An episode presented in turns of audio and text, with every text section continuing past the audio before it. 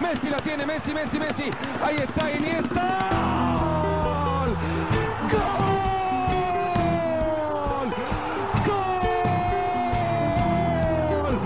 ¡Cerebro! ¡Cerebro! ¡Cerebro Iniesta! Koen, mijn eh, beste wensen voor het nieuwe jaar. Ja, ook van mij. Beste wensen voor u en voor alle luisteraars. Jij bent ehm, aan het drinken niet van een glaasje champagne, maar van een van. Ja, La Gouffé. Een eh, lokaal biertje ergens uit zuiden van Spanje. En, eh, het, het logo is, is Een kabouter. een kabouter, ja. Een Spaanse kabouter. Eh, ja. Goed, ehm, ik zou het wel kloten vinden als we een hele uitzending wijden aan de slechte arbitrage in Spanje. Dat zou wel kunnen, hè, want het was een drama. ehm, zeker op speeldag 20, maar eigenlijk ook al wel de voorbije weken en, eh, en maanden. En we kunnen er niet helemaal omheen. Er is wel wat gebeurd. Ehm, het meest opvallende is misschien dat er op een tweetal weken tijd heel wat clubs in officiële accounts op Twitter hun beklag openlijk hebben geuit eigenlijk over ja, het gebrek aan kwaliteit bij de Spaanse scheidsrechterij. Eh, dat is op zich wel, wel juist, maar er zit toch iets anders achter dat al die teams via hun Twitter-kanalen, via hun Facebook-pagina's openlijk de arbitrage aanvallen. Ja, je had, je had eerst Valencia, vorig weekend Sociedad, denk ik. Mhm. En dan nog Betis, eh, die achteraf gezien misschien het ja, meest recht van spreken hadden. Maar ja, ik vind zoiets, als je als speler, supporter, trainer, iemand betrokken bij de club in the heat of the moment iets over een scheidsrechter zegt, akkoord. Maar als je met officiële clubkanalen, zoals een Twitter-account of een Facebook-account, echt ja, eh, fases gaat eh, achter elkaar zetten, compilatievideo's gaat maken, zware statements gaat rondsturen, dat is misschien wel wat verregaand. En ik is ook niet weinig klassevol, hè? ja, weinig klassevol. Ik, ik snap de, de frustratie, die is logisch, maar ik, ik snap niet goed wat ze daarmee willen bereiken. Ehm, door van die officiële statements in Maar het her en der lees je dan ehm, ja, veel mensen die advocaat van de duivel spelen, die zeggen ze hebben alle normale ehm, kanalen al, al geprobeerd om daar hun beklag te doen en om ervoor te zorgen dat er misschien naar hen geluisterd wordt. En dus doen ze het nu maar ja, in de publieke ruimte. Maar ja, wat, wat, wat los je daarmee op? Ik bedoel, ook de tegenstander moet met die slechte scheidsrechter tussen aanhalingstekens eh, een wedstrijd proberen afwerken. Dus vooral in het geval van Betis, dat was niet eens tegen een topploeg. Als je dat als kleine ploeg tegen een topploeg doet, dan, dan kan je nog altijd zeggen, ja, de grote ploegen worden beschermd, die dat. Vallecano is tegenwoordig een topploeg. Hè? Ja, oké, maar je, je kan toch niet de, de Spaanse arbitrage ervan betichten dat ze Rayo Vallecano gaan voortrekken of gaan bevoordelen. Dat, dat bestaat niet. Dus, Villarreal heeft ook wel wat beslissingen gehad die tegen hen zijn gegaan in de wedstrijd tegen Atletico.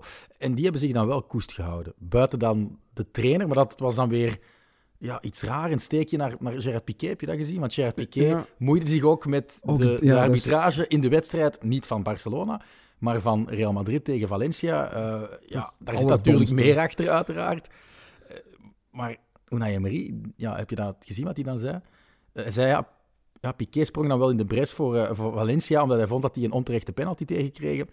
Eh Villarreal, ja, die zagen door een handsbal eh, een goal onterecht afgekeurd worden tegen Atletico. En Emery, ja, die zei letterlijk, die van Parejo was geen hens, in tegenstelling tot Piqué zijn handsbal in de match op tegen uh, Barcelona. Villarreal. Ja. Ja, ja. En hij zegt dan ook nog, ja, ik zag dat uh, Piqué scheidsrechterlijke beslissingen aanviel in een wedstrijd van andere teams. hij moet wel integer blijven en het publiek niet in verwarring brengen. Ja, ik, ik zag die tweets ook en ik dacht, ja, dom hoor. Ehm, laat die clubs... Het is voor één keer niet Barcelona versus Real Madrid. Eh, en en ja, Barcelona zijn er dan nog. Je, je krijgt het vaker mee dan tegen. Dus om je er dan in te gaan mengen als je Gerard Piqué bent. En je weet ook... Ja, het gaat niet over een paar punten... Of het gaat niet op een paar punten aankomen in de titelstrijd. Dus Nee, het, is, niet dat het spannend is. Dus waarom moet je dan nog zo... Oké, je mocht dat onterecht vinden dat Real Madrid een penalty heeft gekregen. Maar waarom moet je daar als speler van Maar Barcelona niet dan nog over tweeten? Ik snap dat echt puur niet. de timing, ja, olie op het vuur gooien, want er komt een Classico aan. Ja, geen idee, maar ja, ik vind het gewoon dom en onnodig. En nogmaals, ik snap niet wat ze daarmee willen bereiken, behalve polemiek en, en, en sensatie. En ik denk dat de, de Spaanse media ervan smullen. Mhm. Eh, maar eigenlijk zijn er alleen maar verliezers in dit verhaal. Niet, niet in het minst de, de Spaanse arbitrage, want we moeten die nu... Met welk gevoel gaan die nu allemaal de volgende wedstrijd op het veld staan? Je weet, ah, straks kan er hier weer een club een tweet of een statement over mij de wereld insturen en Maar dat is alles probleem. verkeerd gedaan. Eh, qua geloofwaardigheid hebben, ja, dat is wel Maar Dat staat als een paal boven Dat is water. overal, hè. dat is hier ook. Ja, maar het is echt wel slecht in dat is Spanje. in Engeland ook. Ah, ik weet het niet. Ik denk dat dat echt wel... Dat is van alle tijden en dat is van overal. Maar goed, straks nog wat dieper in op die eh, slechte beslissingen en op de betreffende matchen. Ik wil starten eh, met de match van Real Madrid, van de leider. Ehm, Real verloor op de vorige speeldag van eh, Getafe. Ja, daar hebben we het niet over gehad natuurlijk, want er was geen uitzending. Ehm, ze lieten ook geen echte wauw-indruk tegen derde klasser Alcoyano, die hen vorig seizoen uitschakelde in de beker. Ze wonnen uiteindelijk wel, maar het had eigenlijk helemaal geen problemen met Valencia. Nee, het leek wel als- alsof ze de puntjes op de i wouden zetten. Die, die match op Getafe, ik heb die integraal gezien. Ehm, ja, als je fan bent van Real Madrid, is dat een verschrikkelijke match. Want Getafe heeft niet gevoetbald. Ik denk één kans gekregen. En verder gewoon eh, masterclass tijdrekken, irritant doen. Dat hadden we nu ook kunnen verwachten, hè? want wie heeft dat bij Getafe eigenlijk ingesteld? Bordalas, de coach van Valencia. Ja, maar Valencia was, of nee, ik zal het zo zeggen, Real was te sterk en waren uit op, ik weet niet, niet revanche, maar ja, ze waren gewoon te goed. En dan achteraf kan Valencia wel weer zagen over die penalty. Ik denk niet dat het in de long run veel had uitgemaakt. Real Madrid had die match altijd gewonnen. Het was, het was, het was eigenlijk geen match, het was, het was eenrichtingsvoetbal. Dus Maar zeg je mening eens over de, de strafschop? Het is je beste vriend Casemiro die het Ja. uitlokt. Goh. Persoonlijk, moest ik daar scheidsrechter zijn, zou ik hem waarschijnlijk niet geven. Maar ik snap ook wel als een scheidsrechter hem geeft, dat de VAR hem niet gaat overrulen, omdat er contact is. Ja, en Casemiro valt. and obvious error.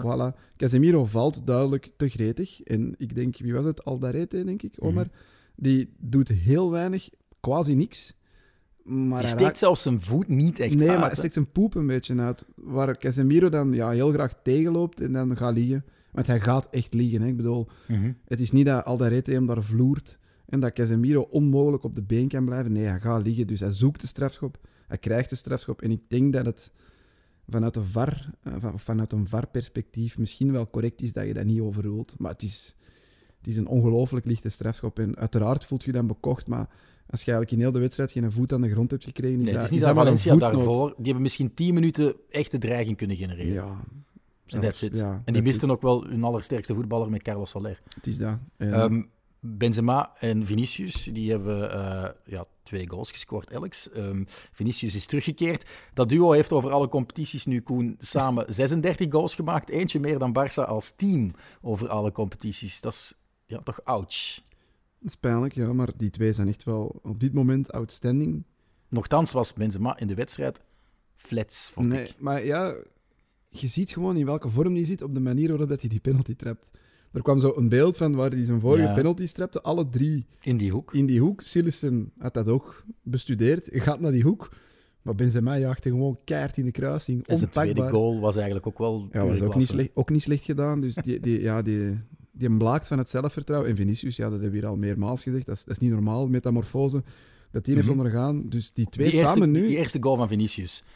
Eh, Als je die op volle snelheid ziet, denk je, ja, klutsbal, eh, wat geluk mee. Maar dan zie je die eerste herhaling en dan, dan is het voor mij geniaal. Hè? In een fractie van een halve seconde tikt hij die bal nog weg bij Diakabi. Is het eigenlijk op enkele centimeters een grote brug uitvoeren. En dan, ja, oog in oog met Sillissen, het ja, slim afwerken. Ja, past hem eigenlijk in doel. Hè. Hij legt hem gewoon binnenkant voeten. Maar het ziet er wel knullig uit voor die twee, voor die twee centrale verdedigers van Valencia. Maar ja, die twee op dit moment, ik wou, ik wou het u nog vragen, is er een beter duo in Europa op dit moment? Een duo, hè? Er zijn individuele spelers die ook veel scoren.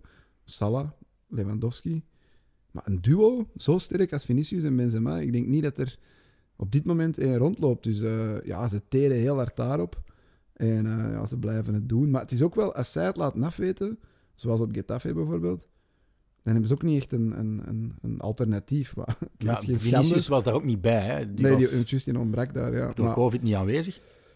Maar ja, soms is het wat te veel van, ja, mannen, doe maar iets. En we zullen wel zien. Nu moet ik wel zeggen, tegen Valencia vond ik Modric nog eens van ouds sterk. Eh, Zoals in de Madrileense derby, waar hij ook geweldig was. Ja, die kiest precies zijn matchen ook waar hij is uit om eh, de ploeg op sleeptouw te nemen. En je zag hem op alle, alle hoeken van het veld stond hij. Hij Ja, botst dat is zich aan op links, hij op rechts. Ja, dat is- Ik heb van het weekend nog eens gevoetbald en ik ben nog eh, vier jaar, nee, drie jaar jonger dan Modric. Het is ongelooflijk waar hier nog allemaal gaat lopen. Maar oké, ehm, ja, ik, ik denk dat we een Real Madrid, eh, heel misschien Sevilla nog, maar Ja, ik heb nog opgeschreven, zie je dit Real Madrid ja, het nog uit handen geven. ja, ik, ik, ik zag niet wie- tegen wie dat ze punten zouden laten liggen. En dan gaan ze plots na een echt heel flitse match verliezen op Getafe, wat echt dit jaar een nog meer verschrikkelijke ploeg is dan andere jaren.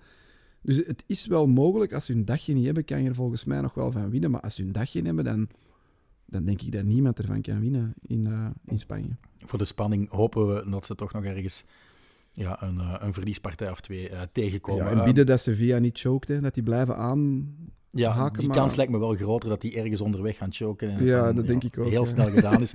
En dat we in maart al weten wie dat er kampioen wordt. Daar vrees ik een beetje voor. Benzema speelde dus bleek, eh, twee keer gescoord wel. Hij is nu niet genomineerd voor die eh, FIFA The Best Trophy. Wel Lewandowski, eh, Messi en eh, Salah. Wie zou je eruit halen voor Benzema? Ja, Of niet? Messi, hè. Messi eruit toch? Dat is van UEFA? of- Ja, van FIFA is dat zo. Of van FIFA, op basis van 2020? Eh, van 2021, hè? Eh, van 2021, sorry. Ja, maar Ja, ja, ik denk dat dat op, op een 2022. volledig jaar gebaseerd is. Ja. Eh, ja, dan zou ik Messi er denk ik toch uithalen. Ik vond de de Copa America gewonnen. Ja, t- ja, natuurlijk. Maar de Ballon d'Or werd al in november of zo gestemd, denk ik. Mhm. Maar ondertussen blijft hij maar voetballen bij PSG en blijft het maar... Ja, blijft hij maar slabakken. Dus En zou je hem dan ook aan, aan Benzema geven of eerder aan Lewandowski of Salah? Lewandowski, denk ik. Maar ik vind dat zo die individuele trofeeën... Dat is overroepen. Goh, ja. Ik heb, ik heb nu ook voor de Gouden Schoen moeten stemmen. En ehm, ze vroegen bij de krant voor wie had je gestemd, want we willen dat zo publiceren in de, in de krant op woensdag. eh. En bij u dachten ze, nee, dit doen we niet, dat is te absurd. eh, nee, nee, ik, ik, heb echt in eer en geweten gestemd, maar ik ben al vergeten voor wie ik heb gestemd. En beste eh België in het buitenland, wie heb je daar? Thibaut Courtois. Ja, dat Ja, weet ik zeker. 100% zeker dat ik daarop heb gestemd. Eh, En terecht. Die mag ook nu wel lichtjes pist zijn op Ferland Mendy na de wedstrijd. Voor de clean sheet dat ik kwijt was. Ja, ja, dat die penaltyfout wordt natuurlijk nogal dom. zou die eh, ervan wakker liggen? ja, hij, hij wil wel die trofee uit Zamora, denk ik. Want de voorbije jaren is hij altijd naar eh, Oblak, of toch redelijk vaak naar Oblak gegaan. Ik denk twee seizoenen geleden was het nog eens Courtois. Eh Oblak heeft hem ook vijf keer eh, al gewonnen in zijn carrière. En eh, nu moet hij vooral, denk ik, afrekenen met Doelman Bono. Maar die zit op de Afrika Cup. Dat is een, dat is een meevaller voor, voor Thibaut Courtois. Maar eigenlijk had hij die clean sheet gewoon te pakken. Hè. En Pak dan ook nog eens Ja, als je uit die met een fantastische pakt, redding op dat schot van Was. ja, dat, en dan de penalty gepakt, wat Ja. hij heel zelden doet, een penalty pakken. En dan koppen ze die rebound. Het was dezelfde, het was Guedes, hè, die de penalty miste en kopte. Hè. Ja. ja, dat is zuur hè, dat dan die rebound binnengaat, maar... Enfin, ik denk, ik denk nu echt niet dat hij daar eh, Nee, serieus van geen wakker verlaten. Ik denk dat hij... eh, Ja, die zal toch wel meer pist geweest zijn na die 1-0 op Getafe. Dan dat hij nu een goal binnenkrijgt nog in een... Ja, oké, maar die 1-0 op- Ja, is dat cruciaal. was ja. ook een blunder van Militao. Ik bedoel, ja, natuurlijk ja, dat daar wordt ook is. van. Hè. Ja, tuurlijk. Ja, ja. ja, het is twee keer eigenlijk inderdaad door, door een moment van ziensverbijstering van een, van een verdediger voor hem, dat hij twee keer een eh, tegengoal slikt. Ja. Dat is Ja. wel zuur. Ik, ik vernoemde eh, de streep van Was. Daniel Was zou volgens Koppé een akkoord hebben met eh, Atletico. Ik zie hem daar trouwens ook echt wel, wel passen. Je weet waarom ze bij hem uitkomen. Kieran Trippier is weg en Was is polyvalent, kan je inzetten als rechtsback, want zo is hij opgeleid. en ook als derde of vierde optie in het middenveld. Ik vind hem bijvoorbeeld sterker dan een Kondogbia en een Hector Herrera. Herrera akkoord. Kondogbia, den onderschatten Ander profiel wel, Ja, maar- ander profiel. Voetballend sterker. Ja. Maar ik vind dat nu niet Ik de vind een meerwaarde. Ik vind dat een heel onderschatte Ja, voetballer. maar... Ja, Ook met Denemarken altijd goed. dat is waar. Vind je, eh, vergelijk hem bijvoorbeeld met collega middenvelder bij Denemarken, Huibjerg van Tottenham. Die vind ik zo een beetje overroepen. En was denk ik, ja nee, dat is net het omgekeerde. Jij vindt gewoon alles wat in de Premier League rondloopt. Nee, dat is eh, niet waar. Dat is, dat is helemaal niet waar. Nee. Giovanni Lo Celso bijvoorbeeld, vind ik wel goed. Bon. Maar goed, ehm, wie was op het veld niet tegenkwam, was Eden Hazard. Ja, we moeten opnieuw over Eden Hazard eh, Kort, hè, kort, Kort. Ja. We geven misschien te veel aandacht aan een eh, bankzitter, bijna tribunezitter. Eh, maar ook de politiekers in België, Koen, die houden zich met Eden bezig. Hè. De woorden van Jean-Marie de Dekker in een vooruitblik op 2022 voor Sport Voetbalmagazine was dat, denk ik. Eh, Ja, maar ik denk dat als het verkeerd, die hebben de krant van West-Vlaanderen geciteerd. Dus misschien heeft hij het. Die voor- zitten wel bij hetzelfde huis, dus het zou kunnen dat oorspronkelijk in de krant van West-Vlaanderen... Ja. Dat is allemaal Roularta. Ja, ik denk het. Mag, ja. mag ik even citeren? Want Citeer gerust, ja. Altijd dat gezever over Hazard. Dat is gewoon een klein dikkertje dat vet gemest is. Door het geld en het systeem. Ik zie hem nog weglopen toen Lekens hem bij de Rode Duivels van het veld haalde en hij buiten het stadion een hamburger ging eten. Zo'n atleet is voor mij al geclasseerd en vroeg of laat komt dat uit. En toch haalt zo iemand nog elke dag de krant. Die laatste zin vind ik wel geweldig, want we kunnen ons dezelfde bedenking maken van de brulbeer uit Middelkerken. Dat hij nog de krant had. Ja. dat is schandalig, maar ja. Ik kan die niet interviewen. Hè. Ik, ik vraag me af voor mijn collega's die nog altijd... eh, Ja, het gaat zelfs zo ver dat de Spaanse kranten hem oppikken. Hè? ja, dan moeten ze hem die toch kennen van in de tijd dat hij medailles pakte als nee, judo-coach. judo is dat, volgens mij is judo ook helemaal niet zo'n gigapopulaire sport in Spanje. Ja, maar het is ook, natuurlijk- het is een burgemeester, hè.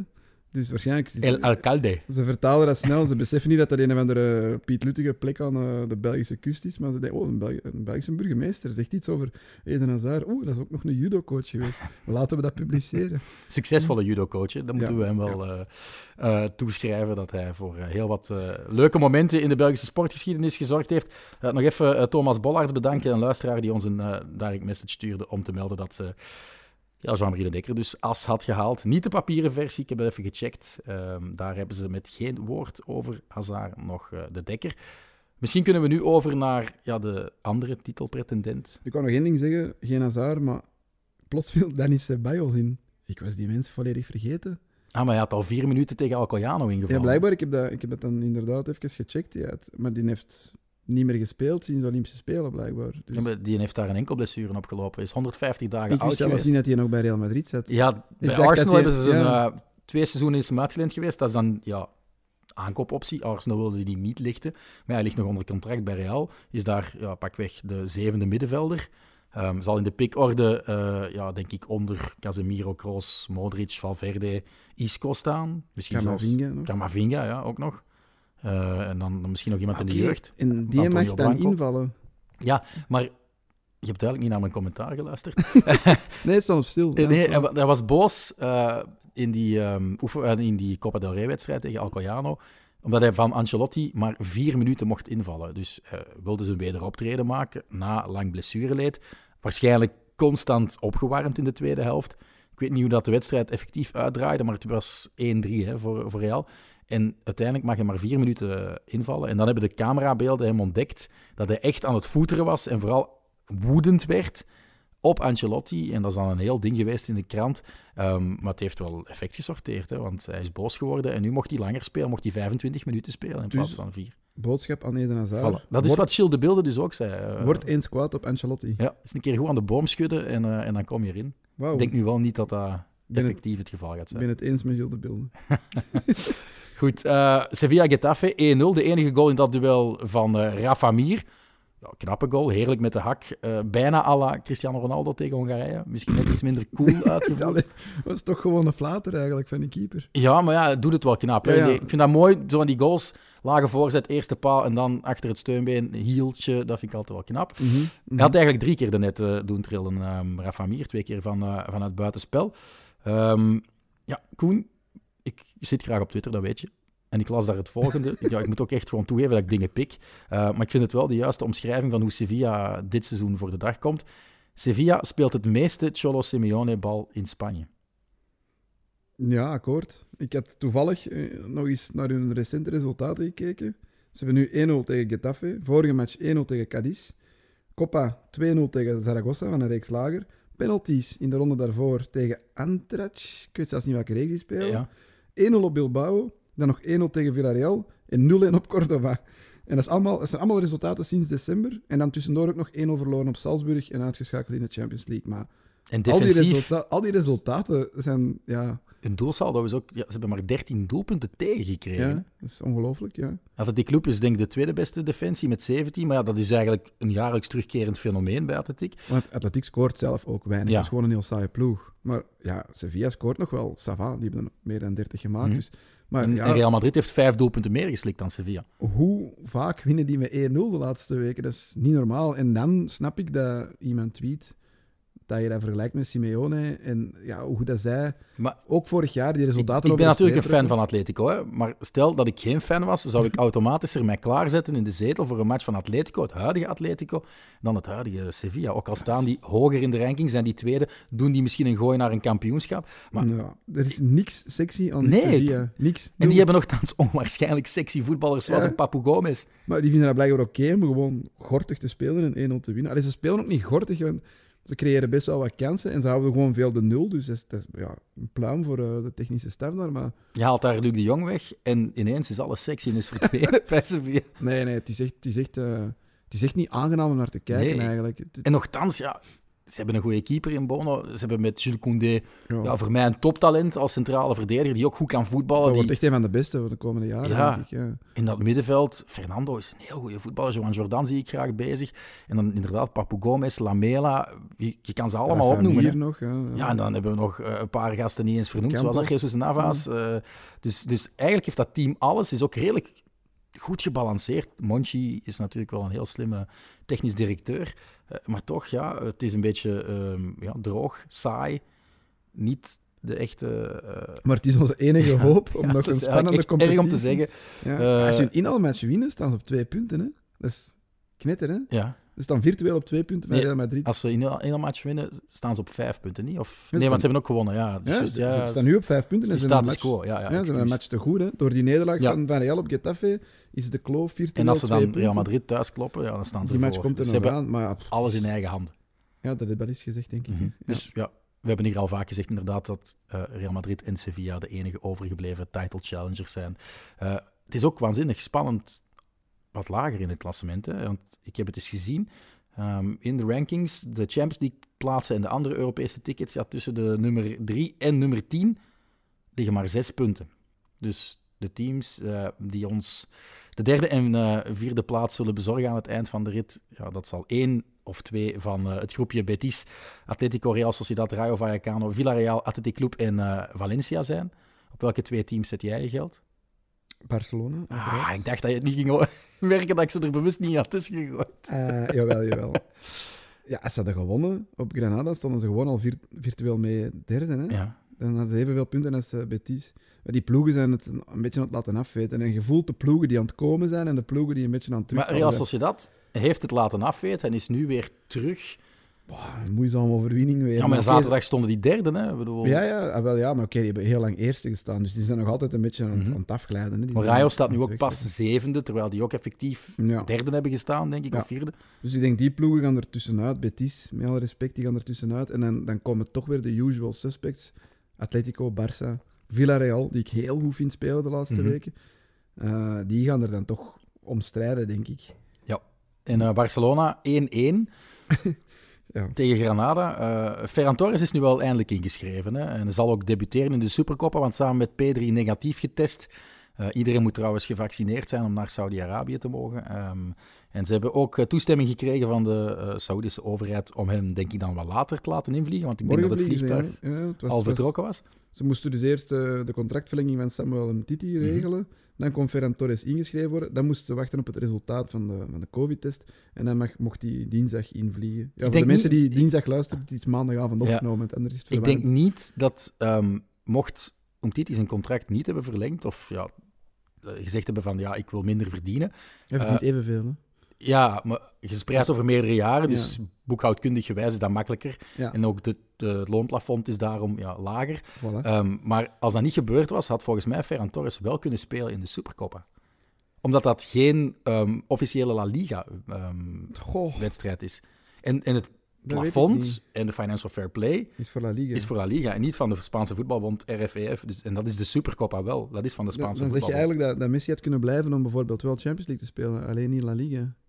Hmm, ja? Ik denk dat, Ja, het, nee. dat- het is gewoon Maar een- de Supercoppa is natuurlijk wel een soort van oefen, op- oefentoernooi. Hè? Het wordt opgelegd vanuit Spanje aan de teams die in Spanje op professionele basis actief zijn, denk ik. Maakt niet uit volgens mij welke competitie. Maar Ja, maar ik dacht dat omdat dat eigenlijk een opzoeken. veredelde oefentoernooi is, dat dat Mm. wel had gemogen. nee, nee, want, nee, want. Dani Alves heeft ook die... Want dan ehm, hadden ze hem al ingevlogen. Ah, nee, maar Dani Alves heeft toch ook die, die Copa Maradona gespeeld in, ehm Ja, maar dat is, Saudi-Arabië? dat is echt... Dat is, Ja, de Supercoppa is eigenlijk dat is zoals de.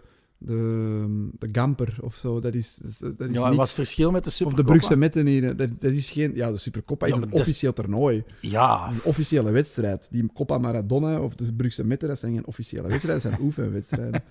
maar goed, hij is ingeschreven. Eh, is, is het voldoende door, door te zeggen dat hij dus zijn, zijn loon behoudt en spreidt over meerdere seizoenen, om het echt uit te leggen aan iemand die er geen kaas van gegeten heeft, zoals ik?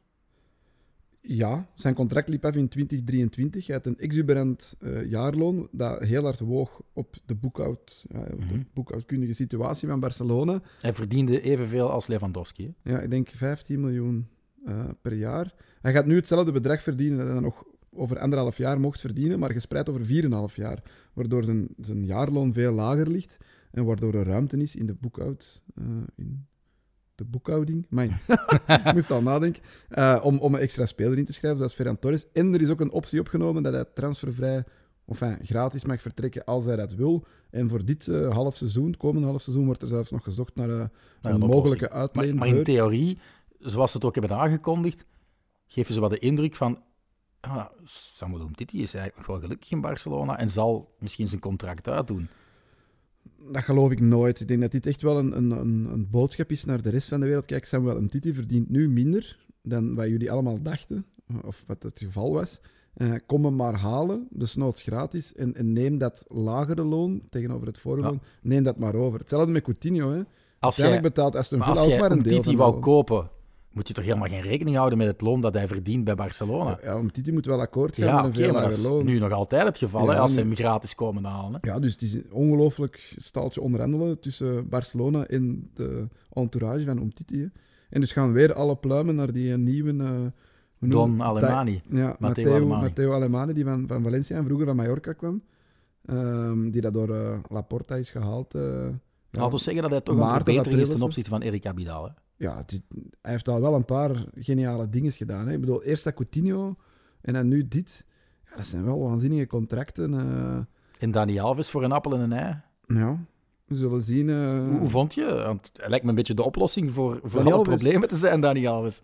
Ja, pas op, het was toch bij momenten... eh, hij heeft een paar geniale dingen gedaan. Uiteraard die, die assist en, en nog een defensieve blok ergens op het einde. Maar je ziet toch, het is nog even zoeken. Hè. Het hij, hij komt wel van Dus ver, uit denk ik. nostalgie deed het heel veel deugd. Maar als je echt de hele wedstrijd Maar analyseert... wat hij wel heeft, is gewoon... Dat is volgens mij een op-en-top prof. En, en als hij een slechte pas geeft of, of iets verkeerd doet, dan steekt hij direct... Je ziet dat, ook, zijn hand op... ja, Oké, maar dat doet, Nee, maar... dat doet Mingueza ook, hè, Koen? Ja, maar dat moet Dani Alves... Je zou kunnen denken, Dani Alves moet dat niet doen naar Piqué of naar Eric Garcia. Of, maar die beseft dat direct van... Shit, dit was niet goed van mij. Ik kan mij herpakken. En ja, ik denk dat dat wel... Voor die kleedkamer is dat misschien wel niet slecht dat er zo iemand is bijgekomen. En ja, puur intrinsiek, voetbaltechnisch, hoe hij, hoe hij voetbal als rechtsback niet. brengt, ja, dat is beter dan alle rechtsbacks die er dit seizoen hebben gestaan. Maar het is wel nog af en toe met vallen en opstaan. Wat niet abnormaal is, want half jaar niet gevoetbald, 38 jaar, komt uit Brazilië. ehm, ja. Maar ik denk, ja, het is, het is inderdaad, als hem fit blijft, gaat hij gewoon heel, heel het seizoen uitdoen Mhm. op de rechtsback. En verdient eh, Luc de Jong een verlengd verblijf op basis van toch twee goede optredens? Ja, twee matchen, twee golen. eh, nog een derde goal afgekeurd. En in die match op Mallorca had hem ook eigenlijk nog een omhaal op de lat. Eh, nog een goede kans. Dus ja, als je veel op voorzetten wilt spelen en, en daar echt op, op ja, een soort van plan B van wilt maken, in momenten dat het moeilijker gaat, voetbaltechnisch over de grond, ja, dan kun je maar best Luc de Jong in de spits hebben staan en niet Memphis Depay of, of, of die Jutkla of, of Hoe zit het met Breathwaite? Want die was toch op de weg terug? Die is aan het trainen, ja, individueel. En Soufati gaat mee nu naar, naar Mhm, Saudi-Arabië ook. Maar we zullen zien, eh, er stond een asterix bij zijn naam.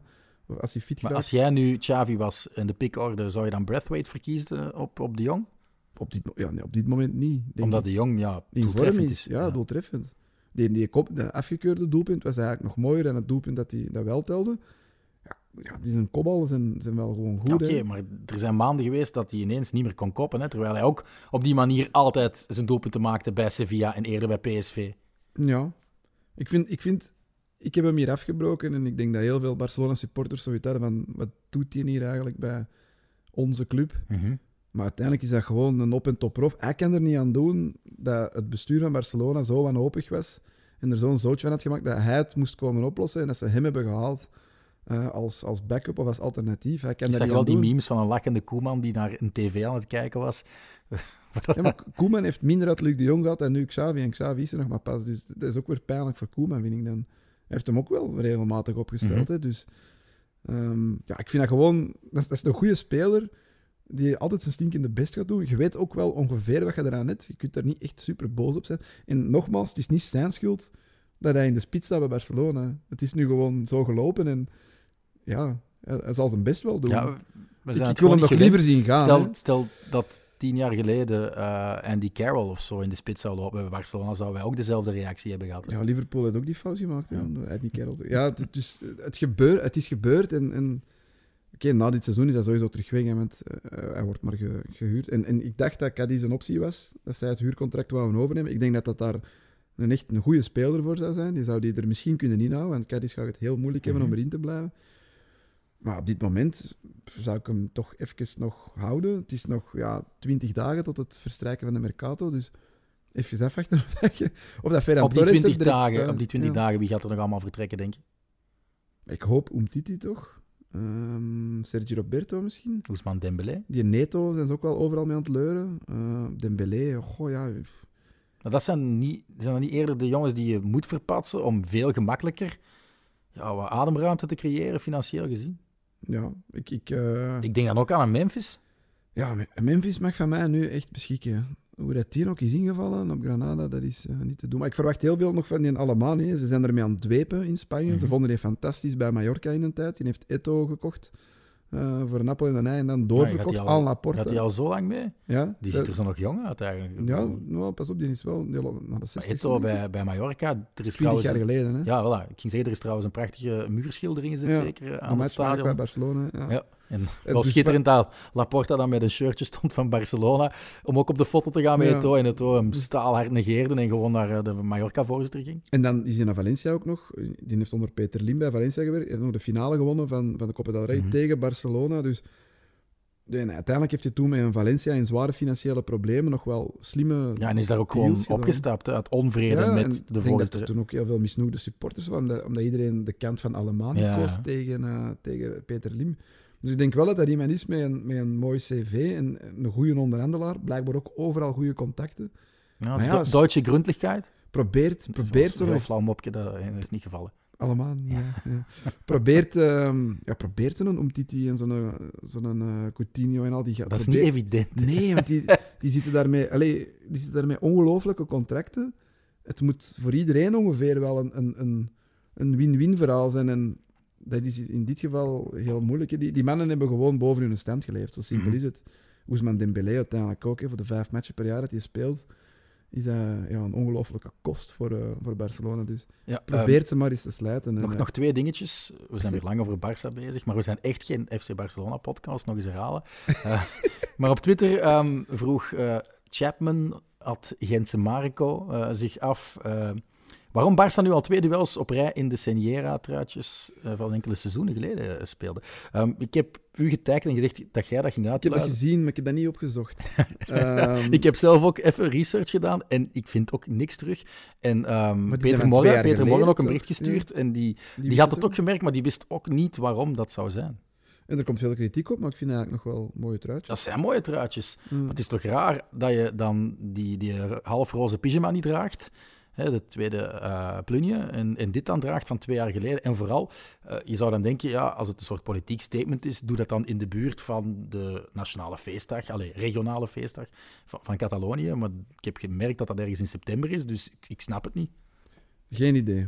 Als iemand het weet, eh, stuur Ja. het ons alsjeblieft. Zeker weten. En dan ik kan nog je- een biertje open doen. Ja, doe gerust. Dan krijg je een name drop. Dan kan ik nog even ja, verder doorbabbelen over een chouchou van mij, Alex Collado. Eh, die debuteerde voor Granada tegen zijn werkgever, tegen Barcelona. Eh, Club Brugge viste in de zomer achter het net. Maar ik denk niet dat die eh, het opnieuw geprobeerd hebben nu. Ehm, zijn eerste actie vond ik wel treffend. Ja, de jongen die ik al jaren ophemel, valt in. En bij zijn eerste baltoets ja, gaat hij op de bal staan. En niet van de Borre Boussoufa-esk. Maar nogal slemielig en glijdt onderuit. Dan moet ik er ook eentje hebben. Of Nee, maar ja, moet je nog hebben of niet? Eh, nee, pak die gaan. Ja, Eh, ja maar hij, hij lokt wel ook nog door. Of hij dwingt Gavi tot, de de tweede kaart, gele ja. kaart. Dus, maar ja, ik moet Ik vond dat nog altijd streng. Die tweede gele kaart, Ja. ook ik vond dat terecht. Dat was echt een domme tackle. Ik vind het verbazingwekkend dat de eerste rode kaart is voor Gavi. Nee, dat, dat vind ik ook verbazingwekkend. Ik dacht dat hij al meerdere keren... dat is echt eigenlijk die met heel... Spanje is niet twee keer geel gehad. Goh. Bij Barcelona is het Al wel elke match bijna geel, denk ik. Ja, dat is niet normaal. Dat is echt een hele vuile speler eigenlijk. Ehm Maar dat is ook misschien net zijn kwaliteit. Allee, God, dit was vuil, dom, ik bedoel, Ja. hij gaat de duels wel altijd aan 200% aan. Ja, doe mij op dat vlak soms een beetje denken aan eh, Marco Verratti. Dat is ook zijn die er vaak mee flirt. Vaak snel geel heeft en dan zo'n hele match zijn Ik eigen dacht dat een je. Casemiro ging... eh, ging Nee, dat is, echt, dat is extreem vuil. Dat, kan ik niemand mee vergelijken. Ja, Pepe misschien. Ehm, maar verder kom ik dan niet. Maar Maar Gavi, misschien ja, is Gavi wel een beetje de Casemiro van Barcelona, maar dan net nog binnen de perken eh, van het Ik- toelaatbare. ik had die eraf gehaald eigenlijk. Eh, omdat je weet, ja, met die, ja, die flirt altijd zo met... Elke tackle, elk duel dat je aangaat, kan, kan ja, Denk je dat hij blijft staan als iedereen fit is? Gavi? Gavi? Denk het wel. Ferran Torres erbij, Ansu Fati erbij, ehm Pedri erbij. Ja, moeilijk, hè. Want ik, Ja, Busquets, De Jong, ik denk niet dat daar iets gaat veranderen. ik zie gewoon Busquets, Pedri, Gavi. En, En- Nico, Nico wordt ook vaak een slachtoffer, terwijl ik dat echt eigenlijk een ongelooflijke vind ik goeie. voetballer- ja. Maar dat is een beetje te veel hetzelfde als Busquets, dus misschien daarmee. Oké. Over naar eh, Villarreal Atletico. Eh, dat was eh, 2-2. Veel te doen om scheidsrechtelijke beslissingen in dit duel. Dat hebben we al vermeld. Ehm, ik, ik vind het ook een strenge beslissing om, om Lemar daar te bestraffen. Want die voorzet wordt tegen een bespeelbaar deel van het lichaam getrapt en dan pas tegen zijn hand. Ehm, de voorzet van Alberto Moreno, toch Hens. Oblak doet ja, een, eh een courtoisje. Hè. Eh, Hij stopt de penalty. Eh, van Gerard Moreno, die trouwens, ik heb het opgezocht, eh à la Messi 1 op 5 van zijn penalties mist. Oei. Het zijn er wel minder dan Messi, maar hij heeft er toch een, wat was dat, 27 of zo, en daar 1 vijfde van gemist. Ehm, in de rebound duwt Parejo hem dan toch binnen. De VAR komt tussen, ziet een verdwaalde hand van Dani Parejo en keurt het doelpunt, doelpunt af. Ehm, om toch even eh Unai Emery op zijn plaats te zetten, want die klaagde daarover. Die zei van ja, dit is voor mij eigenlijk geen hensbal, in tegenstelling tot die van Piqué eh, in de wedstrijd tussen Barcelona en Villarreal. Maar ik vind het dus wel volgens de regels een hensbal. Want ehm, hij is de aanvallende speler die, eh, zij het onbewuste rechtstreeks profijt haalt uit de bal aanraken met een lichaamsdeel dat niet mag. Dat is wat Parejo deed. En de goal is dan ook het rechtstreekse onmiddellijke gevolg. En die onmiddellijkheid is eigenlijk wat het verschil maakt. Dat is dit seizoen ingevoerd. Het is eigenlijk echt... Ja, het is hogere wiskunde bij wijze van zeggen, je moet echt al gestudeerd hebben Maar om dat te begrijpen. maar- Volgens de letter van de wet is dat wel een juiste beoordeling geweest. Ja, ik, vond, ik snapte ook niet goed waarom er daar eh, een beetje polemiek over was. Ja, omdat dat, ja, en ze scoren, dat duurt dan weer keilang. Je weet niet goed waar ze naar aan het kijken zijn. Ik blijf erbij dat de VAR op zich, puur op papier, een goed instrument is.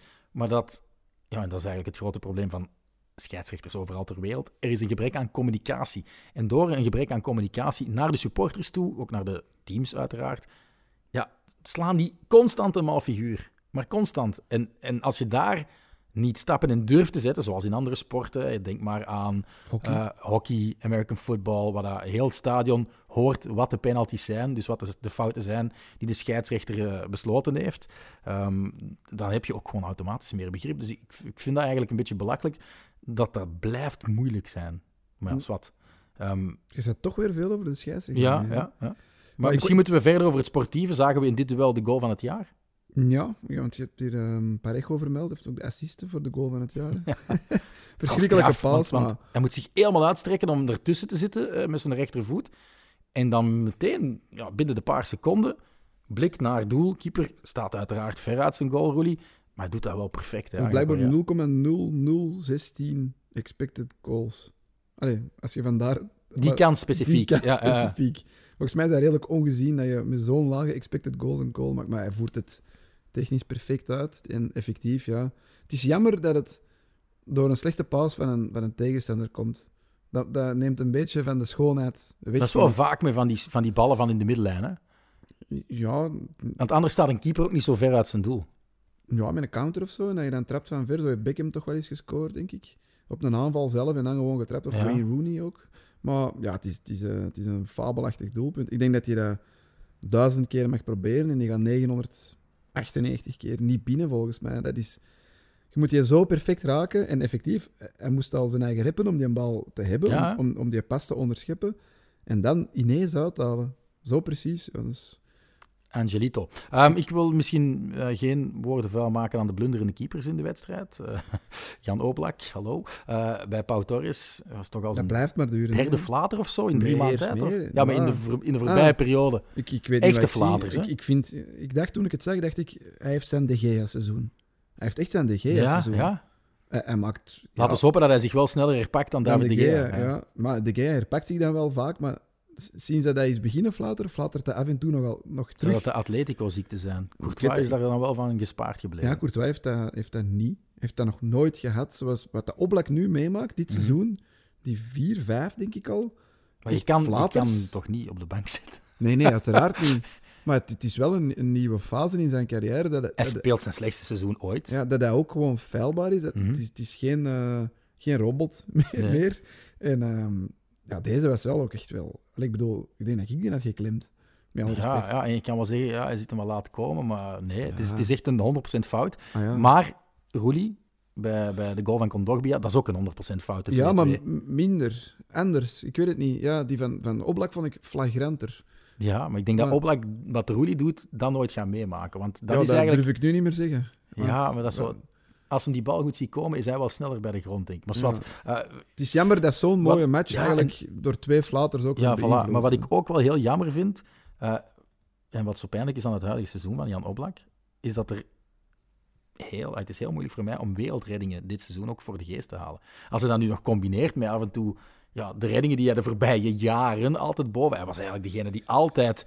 Ja, een highlight reel, hè, human highlight reel was Jan Oblak. Hè, en altijd belangrijk. Hè, Ik bedoel, ze haalden ehm, clean sheets na clean sheets. En dat was dikwijls met een of andere onmogelijke wereldsave. Maar ik kan er mij geen enkele herinneren dit seizoen. Dat je echt denkt, oh, dit moet ik nu vier, vijf keer herbekijken om echt te zien van, wauw, hij gaat die bal echt op het verste punt halen. Dat is gewoon niet voorgevallen. Nee, nee, het blijft echt een rotseizoen. Mhm. Maar ik moet...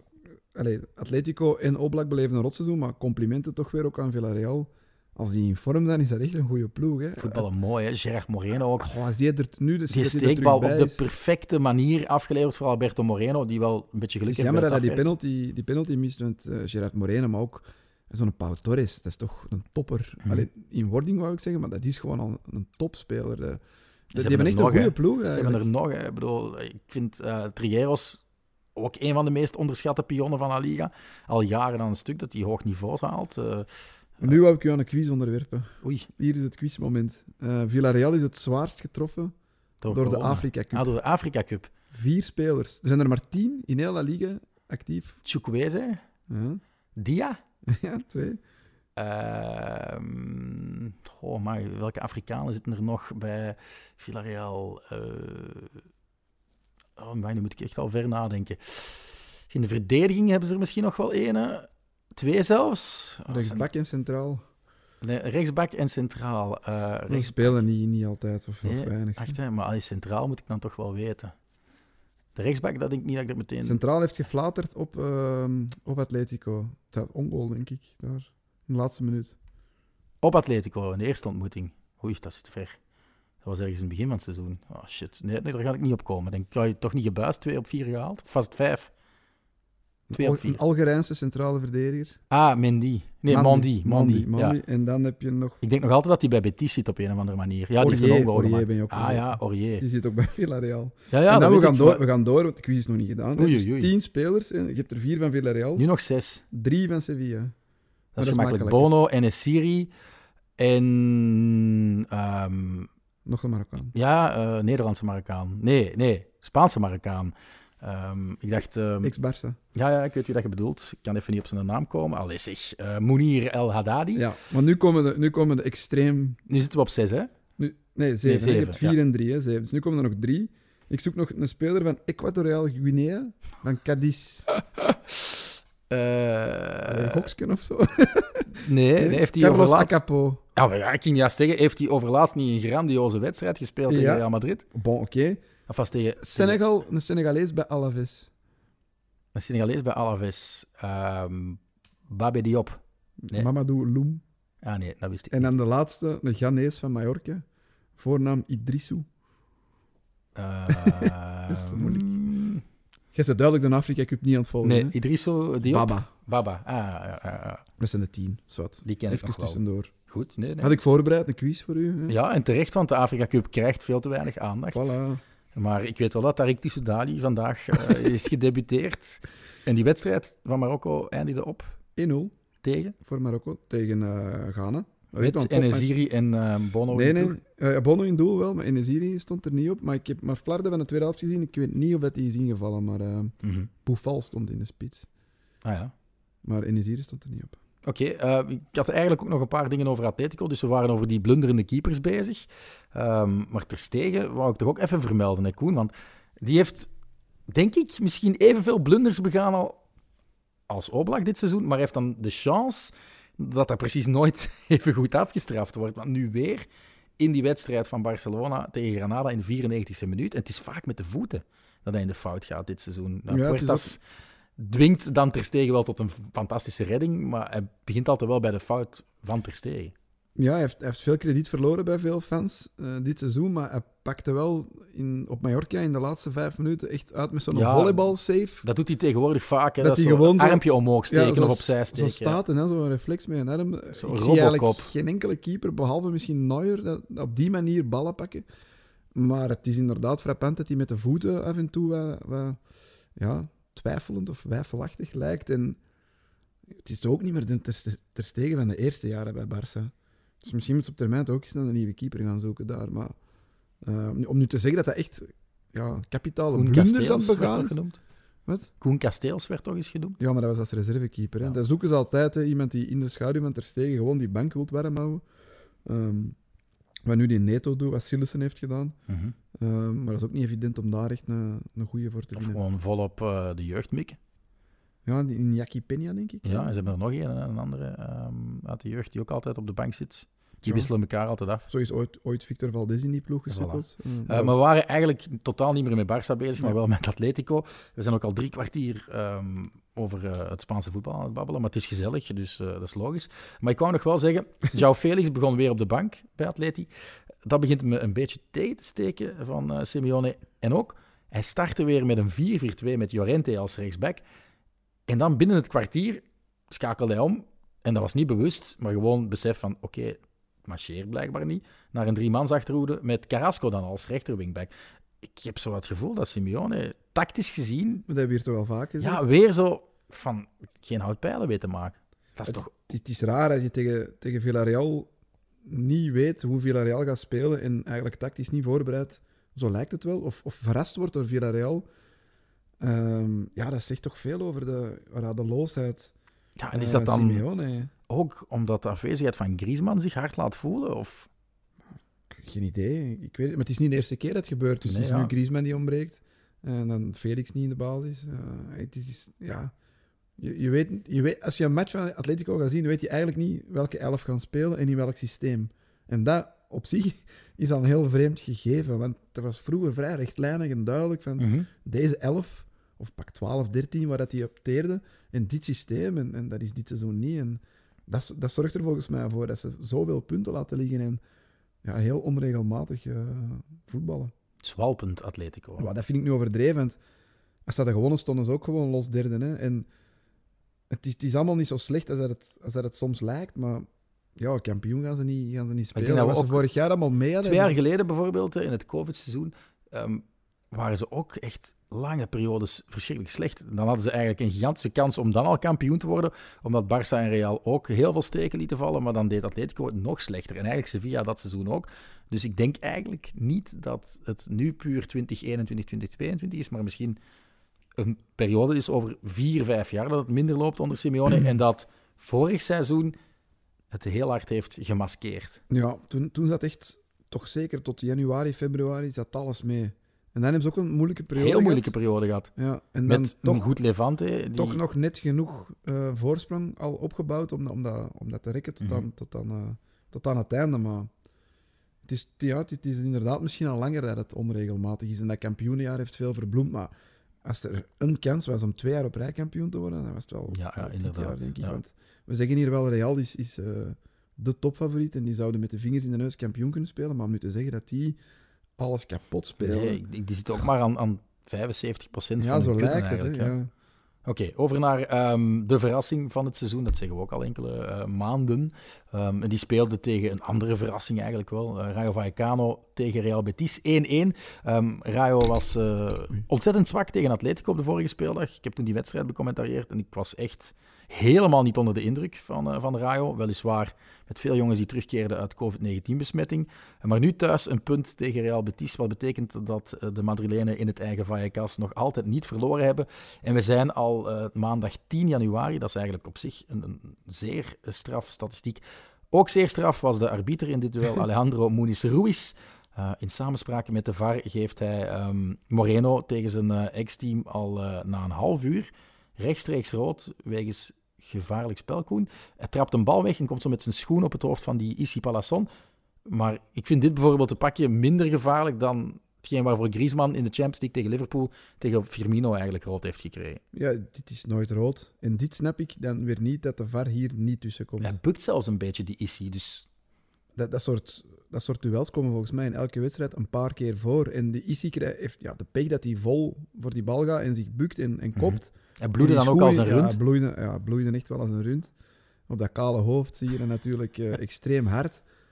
Maar ja, dat, dat was een, een, een ongeluk. Dat was, dat Mhm. was, ja, hij ging te laag met, het, met, met zijn hoofd. En oké, de, de, de speler van Betis kwam vol met de stuts erin. Maar dat is gewoon geel punt. En daar kunnen ze zelfs niet over Het discussiëren. was ook Dus- een, een, een groene scheidsrechter, eentje die, die ik nog niet... Ik kende die naam niet, ik heb die moeten opzoeken en ik zeg, ja, wie is dat? Eh, het was dus niet, ik denk niet zijn debuut op het hoogste niveau, maar hij zal toch niet al te veel ervaring hebben gehad. Eh, dan begaat Caleta nog eens hens, dat wordt ook niet gefloten in een duel met eh Borja 16e, Iglesias. Ja. Ondertussen had een Betis met een mannetje minder wel op zeer fraaie wijze de openingstreffer gescoord. Fekir tot bij Beherin, in één tijd de strakke bal naar de andere paal waar Canales hem eh, binnenwerkt, een, een textbook aanval. Dan eh Fekir, die langs achteren getackled wordt door Oscar Valentin. Sorry, maar als we Casemiro hier hebben aangevallen, dat dat rechtstreeks rood moest zijn, ja, dit lijkt me dan ook wel iets dat... Dat was gelijkaardig, ja. Ja. Maar geen rood voor gegeven. Uiteindelijk komt de gelijkmaker in de 70ste minuut. Nogal vreemd komt die goal tot stand.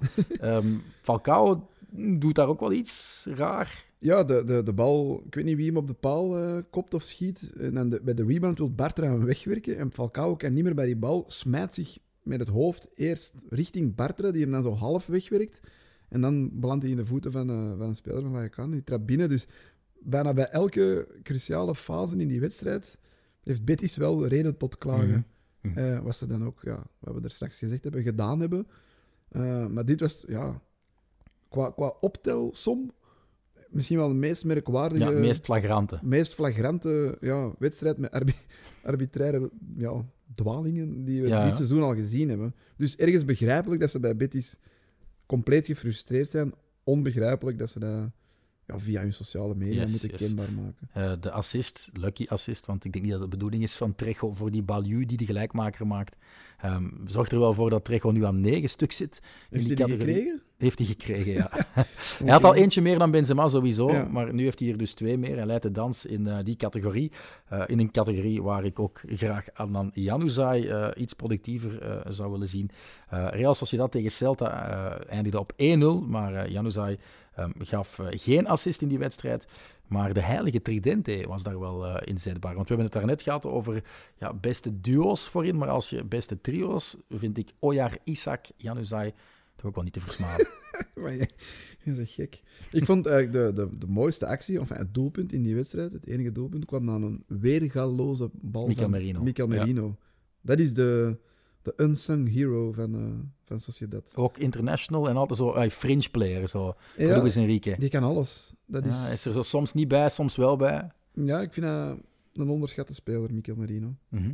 Naar Newcastle gehaald door... ehm, help me eens even. Rafa. Benitez? Ja, Rafa Benitez. Eh, dus, maar goed. Eh, ook, net als Alexander Isak trouwens, een verleden bij Dortmund, eh Mikel Merino. Ehm, Alexander Isak, daar wordt van, van gezegd dat de Zweed een reunie zou kunnen krijgen met Eudegaard de Noor in, in Noord-Londen. Ehm, maar ik denk, ja, hij werd vervangen met een blessure. En ik denk eigenlijk dat Arsenal zijn, eh, ja, zijn zinnen heeft gezet op een nog iets betere spits, mag ik dat zeggen? Vlaovic van Fiorentina. Ah, zij ook. Ik dacht dat hij naar Newcastle ging.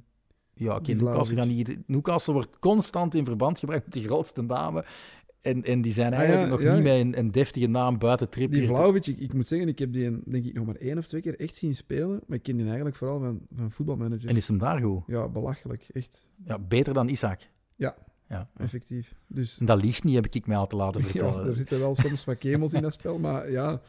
ehm, ik weet niet of Isaac al klaar is voor Arsenal, als ik eerlijk ben. Arsenal is ook, en ik durf het niet uit te spreken, dat is eigenlijk niet zo'n gigantisch niveauverschil met Real Ik Sociedad. heb op nieuwjaarsdag eh, Tegen Manchester City. zeer dat ze- toevallig ja. Arsenal-Manchester City gezien. En Arsenal was echt... Ja, maar heb je 60, Arsenal in de 70 minuten beker gezien beter. tegen Nottingham nee, dat Forest? heb ik, nee.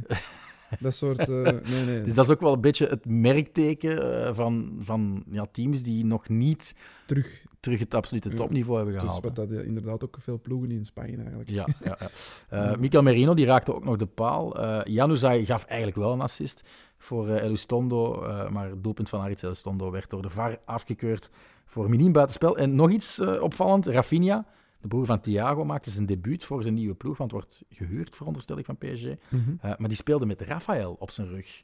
Ja, een ook, idee waarom? Ja, ook gezien. Nee, geen want idee. bij PSG, bij Barcelona, Rafinha. uh, bij Celta speelde hij altijd met Rafinha, toch? Hè?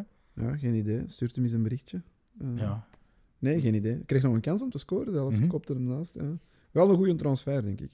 Ja, Ik vond dat altijd wel een... eh, degelijk. ja, ik kan niet zeggen weergaloos. Het is geen-. Het is Nee. geen Thiago, het is niet zoals nee, zijn broer. nee, nee, nee, maar nee. Maar, maar ja, voor, een- voor een, een subtopper als Sociedad is hij volgens mij Ja. wel inderdaad een En hij- volwaardige A. Hij won dus van zijn ex-ploeg, want eh, 1-0 tegen Celta. Celta dat ook uitgeschakeld werd door de verrassing in de Copa del Rey Atletico Baleares, die nu tegen Valencia moeten. Hup, brugje naar een ander Valenciaans team. Eh, Levante wint zowaar Koen met eh, 2-0 van eh, Mallorca. In een match waar Aitor Fernandez eh, eigenlijk de absolute held was, want stopte nog een penalty toen het 1-0 stond. Het is hun eerste zege in 27 Ja, competitiewedstrijden. negen maanden. Negen Dat is maanden. waanzin, hè? Dat is, eh, ja, is gestoord. Ze hebben, ja, het is officieel de slechtste ploeg ooit in, in La Liga. Record gebroken met drie matchen, denk ik, want dat was Gijon. Mhm. Die hadden er 24 op rij niet gewonnen. Ehm, en in de laatste weken... Ze hadden al veel gelijk gespeeld. Ze waren nog zo'n beetje in de running. Maar de laatste weken was echt wel de bom ontploft. Ze verloren 6-4 in de beker op Alcoyano. Ze verloren 3-4 van Valencia. 5-0 op Villarreal nog dit jaar. Hè, dus een paar dagen geleden. Eh, de bus die werd opgewacht. Uh, joelende fans. De, de voorzitter die het niet meer zag zitten. El Comandante Morales met COVID out. eh, was er helemaal het hart van in.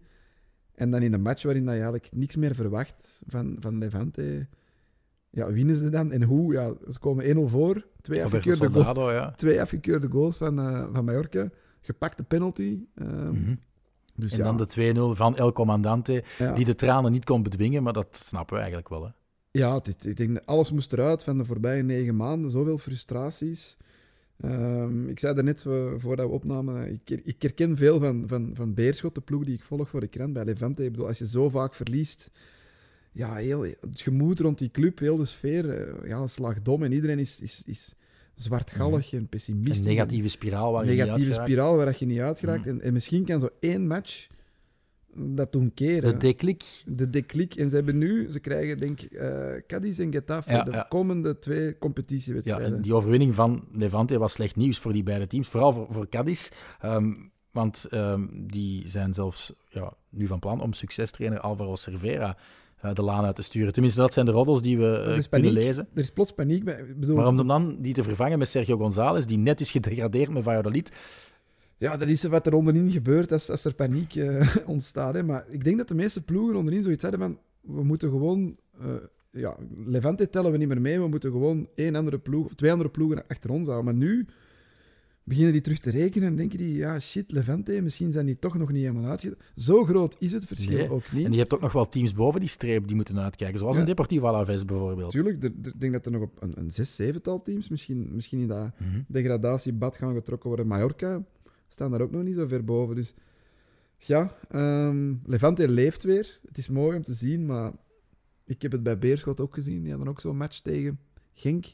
En ook het Dat is Serijn. ik aanwezig. Ja. Ja, en Serijn, dat, dat je voelde in het stadion, misschien is deze de match van, Mhm. van de declic, om dan daarna weer alles te verliezen. Dus ja, het is niet dat alles plots roze geur en maneschijn is bij Levante. Hè. Ze blijven wel gewoon alleen laatste staan. Ze Het moeten is al nog straf dat die ja, de voorbije jaren zo gemakkelijk in, in eerste klasse zijn kunnen blijven. Ja, een beetje het Eibar-verhaal. Mhm. Eh, Oké, ehm, laatste hoofdstukje van deze uitzending. eh, de langste uitzending van het jaar. Het is ook onze eerste. Maar ik denk niet dat we er echt nog over zullen gaan. want We zitten bijna aan een uur. Eh, het programma ziet er wel nice uit, ook al is de competitie gestopt. Voor eventjes. Ehm, in het weekend zijn er een paar van die achtste finales van de Copa del Rey met ja, uitschieter El Gran Derby eh, tussen Betis en Sevilla. Dat is zaterdagavond half tien. Ehm, voor jou zal dat Hesgoal worden, veronderstel ik. Eh, voor mij heel misschien live in het stadion in het Benito Villamarin. Ehm, dat zou een ontmaagding voor mij zijn. Ik ben al in het eh, Sanchez Pizjuan geweest, maar ja, ik neig meer naar de Betis-zijde van de stad. Ehm, en om dan ja, de eerste wedstrijd mee te pikken meteen in de stadsderby. Uh, in zou de fantastisch zijn. In de beker. Alles of niks. Ja, alles of niks. Dus dat wordt, dat wordt tof. Hopen, echt vingers kruisen dat ik daar op een of andere manier binnen geraak. Ik, ik eh, ben al mijn bronnen aan het uh, aan, aanspreken om, om daar binnen te geraken. mocht dat lukken, dan zie je het wel verschijnen op onze kanalen. Tegelijkertijd is er binnen een paar dagen het Supercoppa-toernooi in Saudi-Arabië. Ook daar zal een illegale stream, denk ik, Soelaas moeten brengen. Ik vrees dat niemand die rechten heeft. Ja, het is wel voor, voor veel uh, grote ja, toernooien is, is die wel behelpen. Hè? Woensdag is er dus de Classico. Dat moet je toch in België kunnen zien via een legaal kanaal. Ja, maar ik vind dat met de Afrika Cup ook. En, en met de Copa del Rey Mhm. ook. Maar word Tegenwoordig kan je alles zien. Alles. Word, jij warm van het duel Barcelona-Real Madrid nee, in de ik, Supercoppa? ik, ik moet zeggen, het leeft niet. Het, het, het leeft echt niet. Het kan wel de terugkeer van Ansu Fati worden, terugkeer van Pedri en het debuut van Ferran Torres. Ja, maar zelfs dan nog, ik, ik denk dat je er alleen maar kan verliezen. Ehm of ja, ze gaan ook verliezen, vrees ik. Maar gewoon, ja, er, er staat zo'n zo'n supercoppa met halve finales. En met alle respect, Real Madrid zou helemaal geen supercoppa mogen spelen. Hè. Die hebben niet de beker gewonnen en die zijn niet kampioen geworden. Barcelona is daar rechtmatig, dat is de Ik denk dat je al, al vorig jaar ook op die nagel hebt geslagen. Maar ja, tuurlijk, dat slaat op niks. Een, een supercoppa-toernooi met vier deelnemers. Dus Ja, maar dat is eigenlijk ook maar gewoon een oefentoernooi, zo Koen. Dat is zoals ik zeg. Dat is... Ja, ja, maar, een Supercoppa is wel een officiële prijs dat je op je palmarès kunt zetten. Dus, enfin, ehm, we, zullen zien wat er, wat er van komt. Maar ik heb niet het gevoel dat het Classico-gevoel ehm, leeft zoals Nee, het er in de competitie is. Er zijn ook een stevig paar wedstrijden voor de boeg voor Xavi. Onder andere ook in de Copa del Rey tegen Atletico Club. Ja. Ehm, Atletico speelt de andere halve finale trouwens tegen datzelfde Atletico Club de Bilbao. Eh, dat is eh, de dag erna, dus donderdag. Ehm, moeten we het, nu we toch het Bilbao even ehm, ge- gezegd hebben, in de mond hebben genomen, nog over die tackle hebben van Jimmy Avila van vorige week op Nico Williams? Hebben we die gepost op de Twitter? Ja, ik heb dat met mijn persoonlijke account al ja, gepost. ja, ja. ja, ja, grimmig. Ik kan, kan er niet meer over zeggen. Is die er wel Crimineel, nee, want Ja. ik denk dat dat niet kan, dat je niet eh, achteraf nog op basis van videobeelden? Ja, als je geen rode kaart hebt gekregen. Ja. Ja, maar dat was... En ik had zo nog beelden teruggevonden via... ehm, ik denk via dan een atletiek eh, supporter die dat eh, even online had gegooid. Dat hij ooit op training ook zo'n knipmes tackle had bovengehaald. En daar echt wel de tegenstrever... Ja, tegenstrever, dat was eigenlijk zijn ploeggenoot. Ja, Zwaar blesseerde. Die, die kerel was twee maanden oud. ja. En dan weten dat, dat Jimmy Avila zelf twee keer een, een kruisbandblessure heeft gehad. Dus Maar niet in contact, hè. Dat, Nee, dat maar is- ja, dan heb je wel respect, denk ik, voor mensen die lang moeten revalideren. Dat zal je wel hebben, maar ik denk dat, ja, ik denk dat je dat pas ervaart vond het wel als schitterend dat dan grote broer Iñaki... opstond voor zijn... Ja, dat, dat zijn van die romantische dingen waar ik, waar, ik wel ontzettend Week van, van leef, wordt, eigenlijk. ja. Ja. week, ja, nee, dat niet, maar ik vind dat wel cool, gewoon. Hè. Ehm, don't mess with my little brother. Ehm, weet je ook nog wie er eh, zijn eerste hat scoorde voor Bilbao? Het was ook de eerste hat sinds Adoris, denk ik, eh, in die wedstrijd. Nee, crap. Ojan Sanset. Gemist. Dat Ja. heb ik Ik compleet mopje gemist. maken. Baskis voor zonsondergang. Oké, ik denk dat we moeten Voilà, ja, tijd is om De af zon gaat onder deze uitzending. Voilà. Misschien nog eh, heel even, voor mensen die eh, ad hoc willen luisteren. Ja, dat kan eigenlijk niet, want we zenden dat pas morgen uit. Maar er is ook een match bezig op dit moment. hè. Espanyol Elche. Heb je een tussenstand? Tussenstand na 45 minuten, maar niemand heeft daar iets aan buiten wij met twee. 1-2 voor Elche. Wel belangrijk in de degradatiestrijd. Hallo, dat zijn drie gouden punten. Ah, tussenstand is nog niet gedaan. Nee, het is, het is rust op dit moment. Hmm. Je mag één keer raden wie er eh, voor Espanyol gescoord heeft en dan sluiten we daar weer. af. Raúl de Thomas. Ja, op penalty. Dat was de Mijn aansluitingstreffer. tweede gok was Landry Di Matta geweest. Nee, dan had ik dat waarschijnlijk al sneller in de uitzending gegooid. En had je al getweet. Ja, voilà. Oké, bedankt voor het luisteren. We- meer dan een uur. Eh, en eh, we beloven dat het de volgende keer niet zo lang zal zijn. Tot dan. thank you